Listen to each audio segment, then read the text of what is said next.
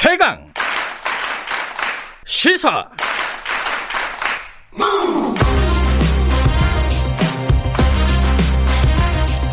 지금 여러분께서는 김경래 기자의 최강 시사를 듣고 계십니다.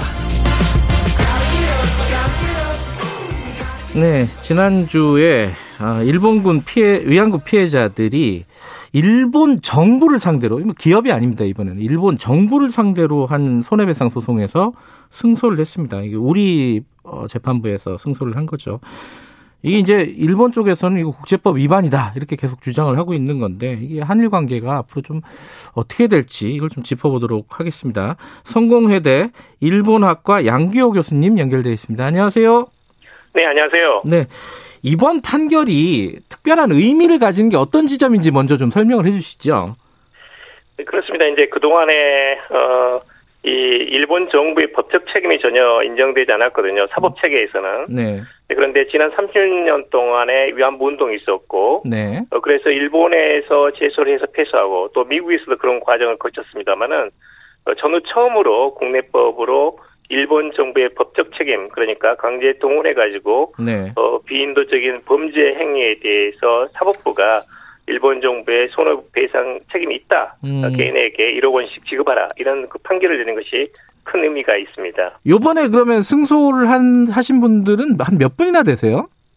이번에는 12분이었고요. 음. 네, 그 다음에 1월 13일 날에 다시 20명이 일본 정부를 상대로 해서 손해배상 청구 소송을 했습니다. 그 음. 판결도 음. 곧 나올 예정입니다. 그것도 같은 내용이겠네요. 그죠? 네, 그렇습니다. 근데 이게 일본에서는 계속 그 얘기를 하잖아요. 이게 법적으로 볼 때는 주권 면제 이론이라 그래가지고 국가를 대상으로 이렇게 소송을 하는 건 안 된다. 계속 이렇게 주장하는데 이건 무슨 뜻인지 좀 청취자분들 위해서 설명을 좀 해주시죠. 네, 그렇습니다. 이거, 이것은 이제 국가 면제 또는 주권 면제라고 하는데요. 예.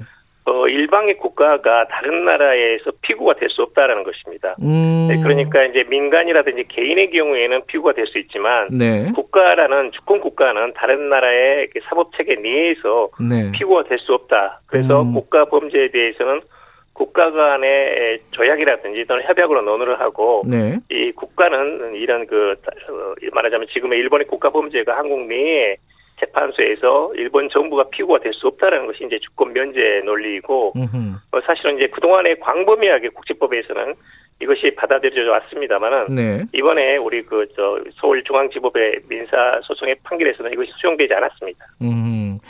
그러니까 지금 이제 쉽게 말하면 지금까지는 일본 기업이나 이러는 걸 상대로 해가지고 승소를 하긴 했었지만은 일본이라는 국가를 우리 재판부가 어, 이렇게 판단을 내리는 것은 일본으로서는 이거는 국제법 위반이다. 계속 그렇게 주장을 하는 거잖아요.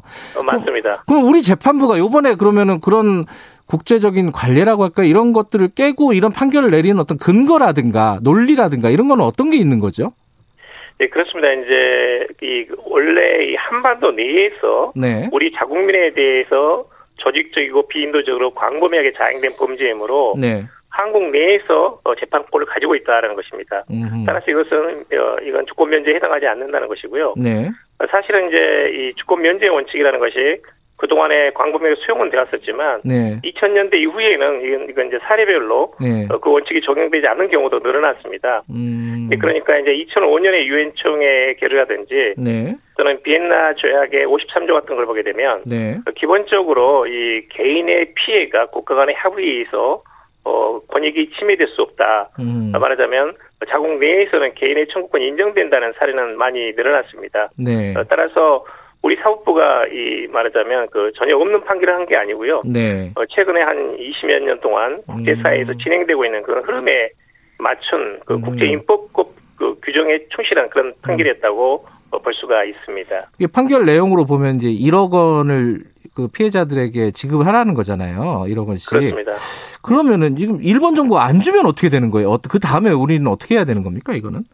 어, 이제 여기는 이제 그 압류 집행을 할 수밖에 없는데요. 예. 어, 이제 앞으로 아마 수년 정도 걸릴 가능성이 있습니다. 음. 어, 여기에 대해서 이제 피해자들이 압류 신청을 하고, 네. 어, 재판소에서 압류 명령을 내리고, 네. 그리고 이제 매각 명령과 이후에 이제 현금화 과정을 거치게 되는데요. 네.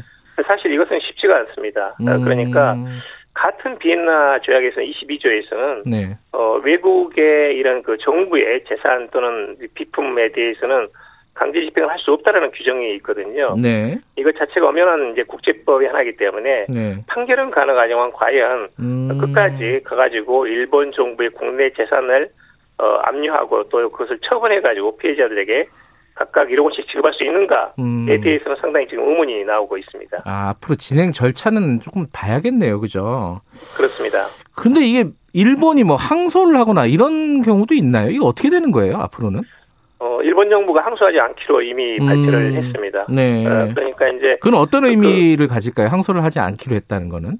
예, 일본 정부는 아까 제가 말씀드렸습니다만 주권 면제 원칙을 강조하고 있거든요. 음. 그러니까 이번에 민사소송 자체는 말하자면 성립되지 않는다. 그것은 음. 일본 정부는 결코 수용하지 않기 때문에 항소를 하게 되면 이걸 인정하는 경우가 되지 않습니까? 아, 재판이 성립되지 네. 않는다 이런 뜻이군요. 그렇죠. 예. 그러니까 주권 면제 원칙에 따라서 그 자체를 인정하지 않는다는 그런 의사 표시를 음. 했습니다.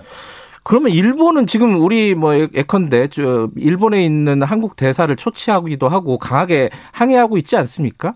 그 일본하고 한일 관계가 지금보다 더 경색되는 국면으로 진행될 가능성이 높다 이렇게 봐야 되나요? 어떻게 예측하십니까? 네, 그렇게 보셔야 될 것 같습니다. 그러니까 음. 지금 사실은 2018년 10월에 이제 네. 같은 그, 그 판결이었죠. 강제징용 피해자들에게 네. 각각 1억 원씩 지급하라는 이런 판결을 내렸고, 네. 그다음에 이번에 이제 그런 그 위안부 피해자들에게 판결이 나왔는데요. 네. 사실 일본은 이제 1965년에 한일 간의 청구권 협정으로 예. 최종적으로 완전하게 다 끝났다라는 입장입니다. 음. 그런 점에서는 우리 정부도 아직은 이 한일 청구권 협정을 기본 협정으로 삼고 있거든요. 예. 네, 그런 점에서 이 청구권 협정 자체가 국내 사법 체계에서는 이제 붕괴된 거나 마찬가지이기 때문에 음. 이런 모순을 어떻게 극복할 것인가가 우리 정부의 상당히 이제, 이제 과제로 안고 있고요. 우선 당장은 어, 올해 이제 도쿄올림픽을 계기로 해가지고 음. 북일 관계 또는 한일 관계, 남북 관계 개선을 그동안 추진을 해왔고 네. 여러 가지 다양한 강제징용 해법을 제안을 했었는데 네. 이런 것들이 상당히 지금 분위기가 그렇게 양호하지 않다. 음. 어, 또 다시 이제 개인 청구권에 따른 일본 정부의 손해배상 판결까지 나왔기 때문에 네. 그런 점에서는 양국 관계가 냉각될 가능성이 매우 높다 이렇게 음. 봐야 될 것 같습니다. 이게 지금 국제 사법재판소, 어, 유엔 최고법정 이쪽으로 갈 가능성도 있나요? 어떻게 보십니까? 1월 13일 날 판결은 아마도 예. 1월 8일 나올 판결하고 똑같을 가능성이 있습니다. 예. 1월 8일은 1억이었지만 예. 1월 13일은 지금 2억 원을 신청을 해놨거든요. 음. 그런 판결이 나오게 되면 일본은 거의 100% 국제사법재판소에 제소할 가능성이 높습니다. 음흠. 네, 그런데 이것은 그 우리가 강제 감할권이라고 해서 네. 우리가 응하지 않으면 이 재판이 성립되지 않습니다. 그래서 네. 어 일본은 제소를 하겠지만 우리가 응하지 않고 어, 그래서 결국은 이제 국제사법재판소에서 재판은 일어나지 않을 거다 이렇게 보시면 됩니다. 음, 그러니까 일본에서는 가겠다는 뜻을 밝히겠지만은 어, 우리가 네. 응하지 않으면 갈 수 없는 구조기 때문에 어, 그쪽까지 그렇습니다. 가지는 않을 것 같다. 근데 지금 네. 말씀하셨듯이 재판에서는 우리 위안부 피해자들의 손을 들어줬지만은 지금 일본 정부를 어, 그 뭐 압류라든가 이런 현실적인 절차들은 어려운 상황이고, 어, 일본과 한일 관계는 되게 경색된 국면이 계속될 가능성이 높고, 이 한일 관계가 풀리기가 참 어렵다 이런 생각도 들어요. 이거 어떤, 어떻게 해야 될지 좀 골치 아플 것 같아요, 이 부분은.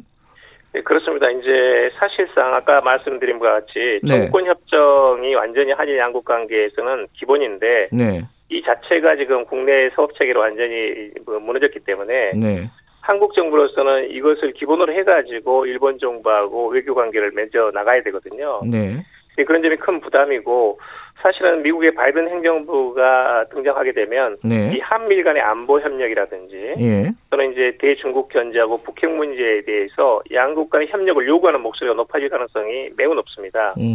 네, 그런 점에서 어떻게든 이 역사 쟁점이 이런 동북아의 현재 그 아주 엄중한 그 국제 정치 상황에서 어, 큰 갈등이 되지 않도록 이렇게 관리를 해야 해 나가야 되거든요. 네. 사실은 이제 에, 그것은 뭐 어제 오늘 일이 아니고 한일 간에 항상 역사 쟁점이나 갈등이 있습니다. 네. 그것을 지금까지 잘 관리를 해왔고 약간 어렵기는 하지만 지금까지 여러 가지 지혜와 여러 가지 경험을 토대로 해가지고 네. 양국 관계를 관리해 나가야 됩니다. 우리 정부도 노력해야 되지만 일본 정부도 기본적으로 2015년 12월에 유한 파부에서 어, 아베 수상이 통제하게 사죄에 반성한다는 그런 문구가 있으니까요. 예. 일본 정부도 그런 원점에 반드시 되돌아가야 된다. 음. 사죄하고 어, 기본적으로 보상하는 그런 자세가 마련돼야 된다는 겁니다. 근데 지금 스가 내각이요, 어, 그런 어떤 지금 말씀하신 사죄라든가 어떤 방향 전환 이런 것들을 기대할 만한 상황입니까? 어떻게 예측하세요? 지금은 거의 어렵다고 봅니다. 이제 그래요. 음. 사실 이제 역사 갈등으로 인해 가지고 일본 국내에서 역사 필요 현상이라고 하는데요. 네. 계속 이제 강제징용 문제라든지 위안부 문제 또는 소녀상 문제를 해가지고 일본 국민이 상당히 이제 한국에 대해서 불만을 품고 있는 것도 사실이고 음흠. 또 일본의 우파 정치인들이 이것을 악용해가지고 네. 국내 포퓰리즘으로 한국 때리기를 해온 것도 사실이거든요. 네. 네 그런 점에서는 이 상황 그 이 정기 자체를 바꾸기는 매우 어렵습니다. 음. 네, 그럼에도 불구하고 일본도 어, 도쿄 올림픽 앞두고 있고 네. 또 국제사법재판소로 가져가지고 이 문제를 키우게 되면 결국은 일본이 손해입니다. 이 위안부 문제라는 것은 결국은 일본이 손해보는 구조로 돼 있거든요. 네, 그런 점에서는 이것을 어떻게 관리할 것인가, 어, 갈등을 키우지 않고 어떻게든 이 문제 해법을 도출할 것인가에 대해서는 네. 일본 측도 한국 측도 관심을 가지고 있기 때문에 네. 조금 더 앞으로 추이를 보면서 이렇게 저 감망을 해봐야 될 것 같습니다. 일본에서도 이 판결을 뭐 아주 크게 보도하고 그런가요? 어떻습니까 분위기가 일본 내 분위기는? 네, 굉장히 그 크게 보도를 하고 있고요. 그래요? 어. 네, 하나는 이제 한국 사법부가 국가 면제, 주권 면제 원칙을 지키지 않았다라는 점에서 굉장히 비판적입니다. 음흠. 그리고 이제 한일 관계가 굉장히 악화될 것이다. 네. 그리고 한국이 이런 청구권 협정, 위안부 합의로 다 끝냈음에도 불구하고 어, 사법부를 통해 가지고 두 번, 세 번 문제를 제기하는 것에 대해서 이해하기 어렵다라는 일본 국민들의 불만이 있는 것도 역시 사실입니다. 그래요. 근데 지금 그 2015년 합의 같은 경우에 그 이후에 마련된 기금이 있지 않습니까? 네. 그거를 요번에 그 이런 어떤 그 손해배상 이런 기, 네, 활용할 수 있는 그런 방법을 또 얘기하는 쪽이 있더라고요. 이건 어떻게 보세요? 현실적이라고 보세요? 어, 그것은 글쎄 저는 현실적이 않다고 봅니다. 왜냐하면 음. 이제 그 100억 원 정도를 이제 화해치유재단에서 피해자들 지급을 해왔고 네. 지금 약 43억 원 정도가 남아 있거든요. 네. 그러니까 이제 그 돈을 지금 일본 정부가 배상해야 되는 1억 원씩의 돈으로 충당하자는 이야기도 나오고 있는데요. 네. 사실은 그건 적절하지 않습니다. 왜냐하면 어, 이 지금 소송을 추진해왔던 피해자들의 원고단이 네. 2015년 12월 합의에서는 일본 정부가 법적 책임을 인정하지 않았기 때문에 네. 예, 그리고 나서는 소송이 본격화된 것이거든요. 네. 그러니까 그 돈을 받는 다음에 이것은 앞뒤가 바뀐 거죠. 어, 본인이 지금 이야기를 한 것하고 앞뒤가 맞지 않는 겁니다. 네. 네, 그런 점에서는 일본 정부의 진정한 사죄가 없는 한은 음. 어, 절대 이저 화이 취재단 이미 자체 해산이 되고요. 네. 어, 이사에도 없습니다. 그런 점에서는 돈을 지급할 수 있는 그 조직 자체가 없다 이렇게 보시면 되고 네. 현실적인 국민 정서나 피해자들의 어떤 그 마음으로도 그 방법은 적절하지 않다라는 생각입니다. 음, 알겠습니다. 지금 뭐 무역 갈등도 아직 완전히 해소되지 않은 상황에서 지금 한일 관계가 어떻게 진행이 될지 이건 좀 걱정이네요. 여기까지 듣죠. 고맙습니다. 네, 감사합니다. 성공회대 일본학과 양규호 교수님이었습니다. 김경래 최강기사 1부는 여기까지 하죠. 잠시 후 2부에서는요. 정치, 사이다, 민주당 박성민 최고위원, 국민의힘 이준석 전 최고위원과 만나보겠습니다. 김수민의 눈도 준비되어 있습니다. 잠시 후 8시에 돌아옵니다.